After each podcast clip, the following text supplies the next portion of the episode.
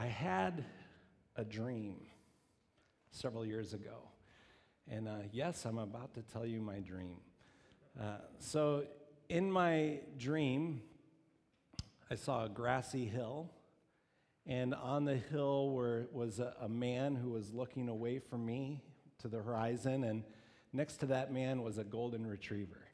This is my dream. And uh, instinctively, I knew that the man was Jesus. I don't know how I knew that, I just knew it was Jesus. And I was slowly being drawn towards Jesus, and there was no sense of fear uh, in me, but there was a little sense of not yet. Like, I want this, but not yet. And then Jesus turned and he looked at me and he smiled. And, and it was a smile that, that just radiated warmth. It was a smile and a, a kind expression on his face that, that was saying to me, Scott, I love you and I've got you. No words were spoken, it was just a smile. And then Jesus turned back and looked to the horizon, and that's when I woke up. Was that just a dream? Maybe. Might it have been a vision that God gave me? I, I believe so. In the very first sentence of the Bible, it says, God created the heavens and the earth. The world we live in is a world of the earth that we know, that's in our face every day. It's the world that we, we perceive by our senses. We hear, we see, we touch, taste, smell. We have the world of the earth and we have the world of the heavens. And for, for most of our lives, it feels like these worlds are just worlds apart. The, the earth rattles in our ears, but only occasionally do we get a whisper from heaven. And maybe that whisper comes to us in a dream, like it did for me. Or maybe it comes as you pray, or you're reading the scriptures, or in a uh, act of devotion or worship. Maybe it comes to you as you're listening to a song and you're, you're carried away to a transcendent place with the Lord. Maybe it's as you take a stroll through nature that you experience God, you experience that, that whisper, or even a, a relationship with a close friend. We can experience God. For most of our lives, it feels like the, the veil between heaven and earth is is just enormously thick. But then we have those whispers, and it occurs to us that maybe, maybe the veil that separates heaven and earth isn't so thick after all. Many of our uh, stories that we love play on this idea that there is another world, there's something else, there's something in us. God says He's placed eternity in our hearts. So there's something in us that just intuitively knows there's something more. This world is not all there is. And so we have all of our stories that play on that idea. We've got the, the story of Jacob's ladder, where Jacob saw this ladder extending up to heaven and, and angels descending and ascending like this ladder is a portal to heaven. But then we have all of these fictitious stories. We've got the, the story of, oh, Peter and Susan and Edmund and, and Lucy who find a wardrobe and walk to the back of the wardrobe, and the next thing you know, it's a portal and they're in the land of Narnia. Or we've got Harry with his grocery cart who runs into that nine and three quarters pillar on the King's Cross Railway, and the next thing he knows, he's in Hogwarts. Or for some of us who are older, we can go back to Dorothy. And the tornado and the whirlwind takes her from Kansas, and she wakes up and she's in Oz. All of these stories play on this idea that maybe the veil between this world and the other world is thin. Maybe it's extraordinarily thin. We've been working our way through the Gospel of Mark, and we're in a, a, stretch of scripture that would all fall under the banner of journey. Jesus is on the journey from Galilee to Jerusalem and ultimately to the cross. The disciples are on a journey of understanding who Jesus is. And where we left off last week, it's been hard for the disciples. Jesus has said some things that were frankly very hard for them to hear, that they didn't like. He said, I'm going to suffer many things. I'm going to be rejected, and I'm going to be killed. And that did not fit with the manuscript that they were reading from. They didn't expect any of those things. They expected a, a conquering king, not a suffering servant. They expected him to reign supremely, not be supremely rejected. They expected a victor, not a, a victim. He explained to them, This must happen. It's necessary for this to happen. I'm going to suffer be rejected and killed, and on the third day I'm going to rise again from the dead. But I don't think they heard anything about that rise again part. They were fixating on the fact that he was going to be killed. So they're disheartened, disillusioned, maybe depressed, in need of a whisper, a whisper from God, a whisper from heaven. And as we continue in our scripture today in Mark chapter 9, God gives them that whisper. And before we go to the, the scripture, I just want to say that maybe those words describe you today for any number of reasons disheartened, discouraged, depressed, disillusioned, in need of a whisper from God. I believe God desires to give us that whisper. And so join me as we pray. Lord, we thank you for uh, your word. And Lord, we recognize that your word is, is a whisper that you've given to us. And so we pray that you would help us turn towards you and hear all that you have for us this morning. May the words of my mouth and the meditations of our heart be pleasing and acceptable to you. I pray this in your powerful name. Amen. Mark chapter 9, verse 2. After six days, Jesus took Peter, James, and John with him and led them to a high mountain where they were all alone. I'm going to just stop there. After six days, Jesus put, took Peter, James, and John and led them up to a high mountain where they were all alone. Alone with Jesus at the top of a very high mountain. The stage is set for something special to happen, and the disciples, I believe, know it. Uh, maybe you've noticed, maybe you haven't, that there is a hardly a Sunday goes by that one of our worship songs that we sing doesn't have a lyric or two or three that include a mountain. We sing a lot uh, about a mountain, and, and I don't think that's because Nate just searches songs that include lyrics about mountains. Uh, the reason that is, is because songwriters love the imagery that a mountain affords. They love the metaphor of the mountain. And the reason also is because mountains show up in our scriptures a lot. Things happen at the top of the mountain. It may seem primitive to us today, to our modern mind today, but throughout history, people have believed that the higher you're able to get, the closer to heaven, the closer to the gods or closer to God you get. That conviction is in virtually every religion. You go back all the way to the Tower of Babel and you see it there. Come, let us make a name for ourselves, they said. And so they began to build a tower up to the heavens. It's not by chance that if you go into most towns like ours today, that the highest building in that town will be the steeple of the church. That's by design. The steeple was built to, to take our eyes up to the heavens, to, to see God. God often chose to reveal himself in special ways from the top of the mountain all throughout Scripture. The most defining moment in the Old Testament happened at the top of a mountain. God led Moses up the mountain. He had taken his people out of Egypt, brought them to the base of Mount Sinai. The cloud descended on the mountain for six days. God called Moses up into the cloud, and there he met with Moses. And he gave him the law, gave him the commandments that were to, to guide and form the, the people of God, form a, a nation, God's people. And then when Moses came down the second time, his face was so radiant from having met with God, reflecting the glory of God, that the people couldn't look at him. He had to veil his face whenever he spoke to the people.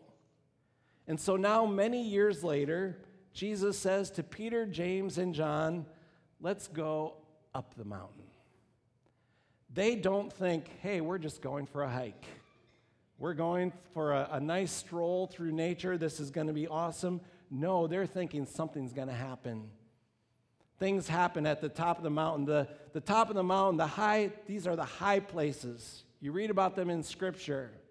Pagans built their altars at the high places. Temples were built at the, the high places. The high place is the place of worship, and Jesus is saying, let's go to a high place. We're going up the mountain. They have expectations, but they're probably a little bit afraid because they just had their expectations dashed. Jesus is going to be the conquering king, this Messiah who sets up this earthly kingdom. No, he's not going to be that, they discover. And now they've got some expectations. Something's going to happen, but do we dare hope? Do we dare have any expectations? And so they get to the top of the mountain, and sure enough, they get their whisper from God. But it doesn't happen by God immediately descending. No, it's Jesus. It's the one they've been following for three years. That this man who is so very human, he transfigures right in front of their eyes. Mark writes, There he was transfigured before them. His clothes became dazzling white, whiter than anyone in the world could bleach them. And there appeared before them Elijah and Moses, who were talking with Jesus. It's almost as if Mark can't find the right words to describe this, like the vocabulary is insufficient to describe what Jesus looked like. His clothes became dazzling white, but that's not sufficient. And so he says, whiter than anyone in the world could bleach them. So white. I learned during my short tenure as a, a painter that there are hundreds of shades of white antique white, shell white, oyster white, bone white, china white, natural white, brilliant white. There is even a shade of paint that's called white white. Go to the paint store and order white white. You feel kind of silly. I'll have the white white. Several days earlier, Jesus told them he was going to suffer. He's going to be rejected. He's going to be killed. They believed he was the Messiah, but now maybe they've got some doubts. This transfiguration right in front of their face had to relieve some of those anxieties about whether Jesus really was the one. Not only did they see Jesus, but they see Moses and they see Elijah. How did they know it was Moses and Elijah?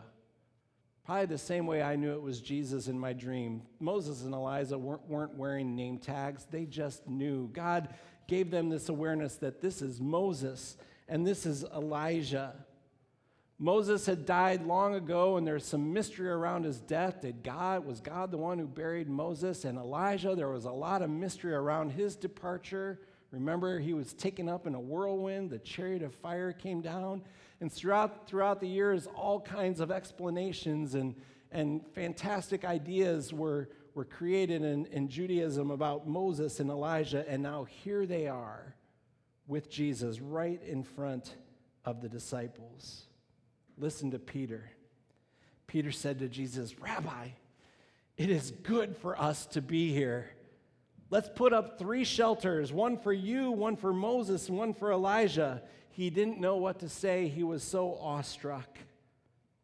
Rabbi, it's good for us to be here. This is more like it. This is kind of what we've wanted to see. Enough of this talk about rejection and being killed. We love seeing you in your glory. In fact, let's put up a couple tents so that we can prolong this. Let's build some shelters for you and Moses and Elijah. We don't want this party to end. Well, the party's about to get even better. Then the cloud appeared. And you can bet the disciples are making the connection. When the cloud appears at the top of the mountain, God's getting ready to speak. The cloud appeared and enveloped them, and a voice came from the cloud. This is my son, whom I love. Listen to him. And suddenly, when they looked around, they no longer saw anyone with them except Jesus. Suddenly, it's all over. The voice appears. This is my, the voice sounds, This is my son whom I love. Listen to him. The veil was removed, and they have this direct experience of God. They hear the literal voice of God, and these words are familiar. Mark wrote these words once before in Mark chapter 1, verse 11. Remember when Jesus was baptized? And as he came out of the water, the Spirit descended on him, and God spoke then, another whisper from heaven. God spoke then, although it was slightly different. Instead of saying, This is my son, he said, You are my son. He was speaking directly to Jesus. You are my son, whom I love. With you I am well pleased. You see, I think God was preparing Jesus for what was coming next. He's about to go into the wilderness for 40 days and be tempted by, by Satan. And so he's giving Jesus the whisper that Jesus needs You are my son, whom I love. But now he's speaking to Peter, James, and John. This is my son. This one that you just saw transfigure in front of you, this one that you've been following, this one that frankly you're a little disheartened about disillusioned by, this is my son, and your job is to listen to him. Listen to him. And so they're coming down the mountain. Jesus gave them orders not to tell anyone what they had seen until the Son of Man had risen from the dead. This time they heard it. It says they kept the matter to themselves, but they began to discuss what rising from the dead meant. You see the shift? He's been talking about this rising from the dead thing, and we've been kind of glossing over that, fixating on the he's going to suffer and be killed. And now they're discussing what does it mean that he's going to rise from the dead? It wouldn't be long before they would be the ones telling the world about Jesus' crucifixion, how he had to die, and how he rose from the dead. God had given them the, a window into heaven. He had taken that veil, which they thought was so thick, and they discovered it's incredibly thin. He had revealed himself to them, and now they are sent out and they are to tell the world. Peter later writes an epistle, and he reflects back on this experience. In 2 Peter chapter 1, verse 16 to 18, this is how Peter describes this experience. He writes, We didn't follow cleverly invented stories when we told you about the power and coming of our Lord Jesus Christ. This isn't a tale that we've made up, but we were eyewitnesses of his majesty. We saw it with our own eyes. For he received honor and glory from God the Father when the voice came from the majestic glory, saying, This is my Son, whom I love. With him I am well pleased.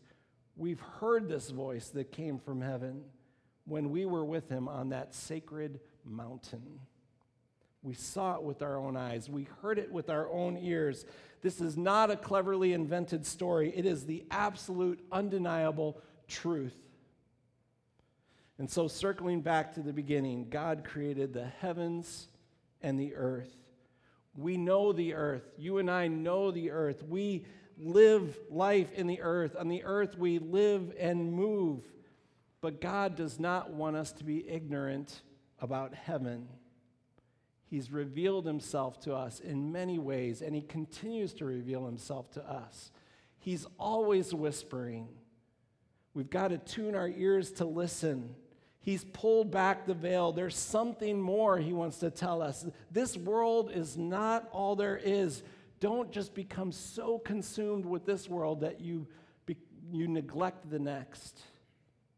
This transfiguration of Jesus, you know what it was? It was the, the trailer, it was the preview of the coming attraction of the new kingdom. And so tomorrow is Monday, and we begin the routine. Maybe not tomorrow, Memorial Day. Tuesday, we begin the routine of a, another week. And it is so easy for us just to slip back into to routines that, that are maybe tiresome, routines where we forget that there's something more. God invites us up the mountain. We don't have a mountain here, but He's given us something better than a mountain. He's given us a, His Son, He's given us the Holy Spirit. We can come before God at any time through the vehicle of the Holy Spirit. And God says, I will meet with you. This veil that separates heaven and earth, it's not thick. It's very, very thin. Lord, give us eyes to see, give us ears to hear. Join me as we pray. Lord, uh, like the disciples, we, we need to see you. We need to, to hear from you. And Lord, we pray that you would reveal yourself to us. We pray that you'd pull back the veil. And Lord, uh, more importantly, tune our, our eyes, tune our ears to, to see and to hear. Lord, you say those who seek you will find you. And so, Lord, we lift up this summer to you. We pray that this summer would be a, a season of, of fellowship where we, we come into your presence often. Lord, we live daily in the mind of your presence. Lord, reveal yourself to us and use us for your purposes. We pray this in Jesus' name. Amen.